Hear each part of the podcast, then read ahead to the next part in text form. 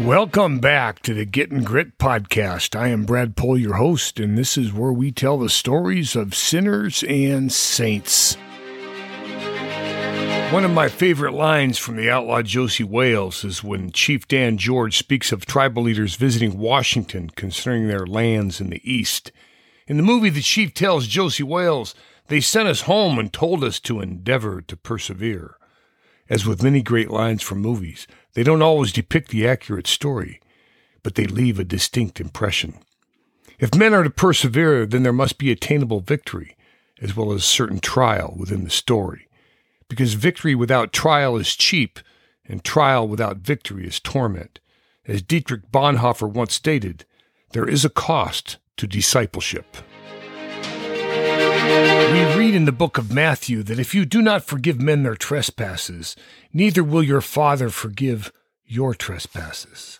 Does this mean that if this condition is not met, that the individual would not be forgiven of his or her sins?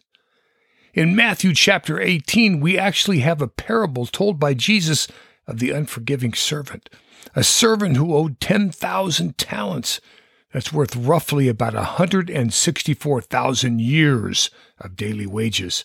We're talking more than Bezos and Musk kind of money here, a debt that no man could ever pay. But the king forgives the man who owes that debt and wipes the slate clean. But later in the story, this same servant who had debtors of his own was unwilling to forgive them their debts. So now when the king finds this out, he says, Hey, I forgave you your debt, but you're not willing to forgive the debts of others?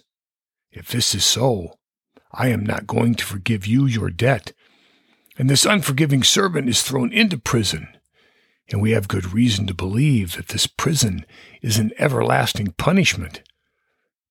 Matthew chapter 10 tells us in the difficult times ahead, we must persevere until the end in order to be saved. What does this perseverance imply? Jesus told his disciples in the same chapter, If you deny me before men, I will deny you before my Father. We are asked to speak loudly and preach the gospel in the light of day before men, not to shrink back like a turtle head. Like Josey Wales said, you going to pull them pistols or whistle Dixie? In Matthew chapter 18, the question is written Who is the greatest in the kingdom of heaven? The answer that's given those that are the greatest in the kingdom of heaven are the little children. And whoever scandalizes one of the least of these children, it would be better for him to have a millstone tied around his neck and be drowned in the depth of the sea. And he's talking to his disciples, saying these strong words. Do you think he means them? Why is it that folks always want to present Jesus as some kind of soft skinned prophet that only timid old ladies would like because they think he is safe. I only suppose that these folks have never really studied the Beatitudes. As well, one might say that you can't hang a man on a tree who goes there willingly unless there are two yeses. Yes, he loves the people whom he is willing to die for.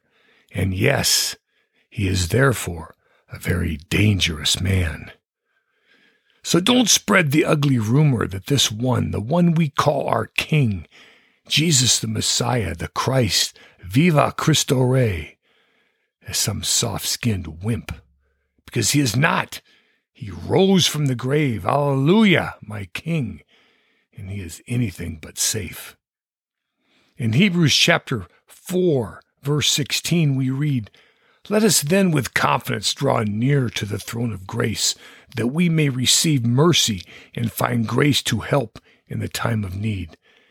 People who know Christ will need to draw near to him in times of need to receive mercy and to find grace.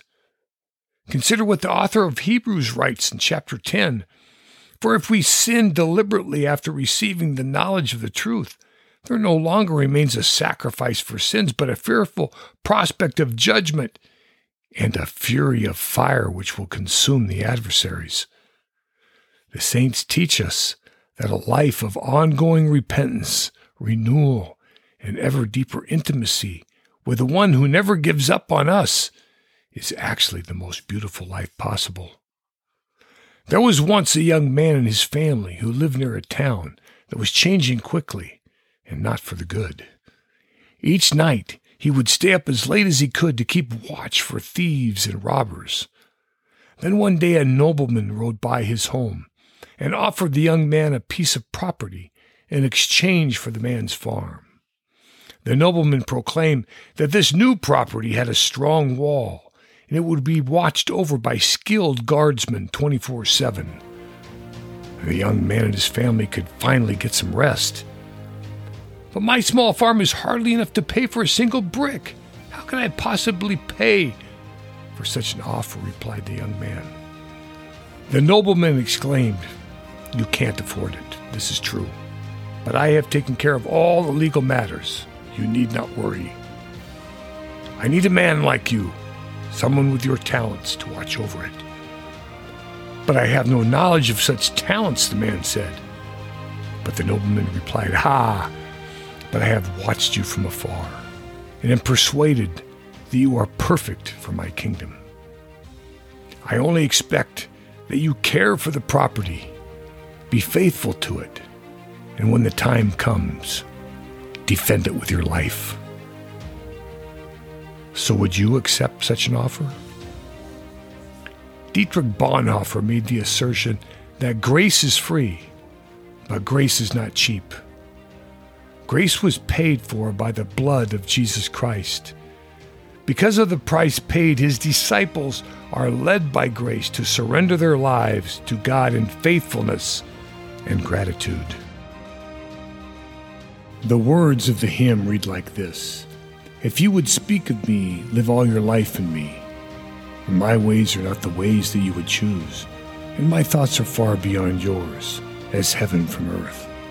But if you believe in me, my voice will be heard, and all that is hidden will be made clear. All that is dark now will be revealed. What you have heard in the dark, proclaim in the light. What you hear in whispers, proclaim from the housetops. St. John Henry Newman once said that going to church prepares us for the future glorious and most wonderful destiny, the sight of God. A destiny for which, if not most glorious, will be most terrible. Josey Wales might have agreed with the latter when he said, Dying ain't much of a living, boy. Ain't it so? This is Getting Grit signing off. Blessings to you all. Dominus Vobiscum.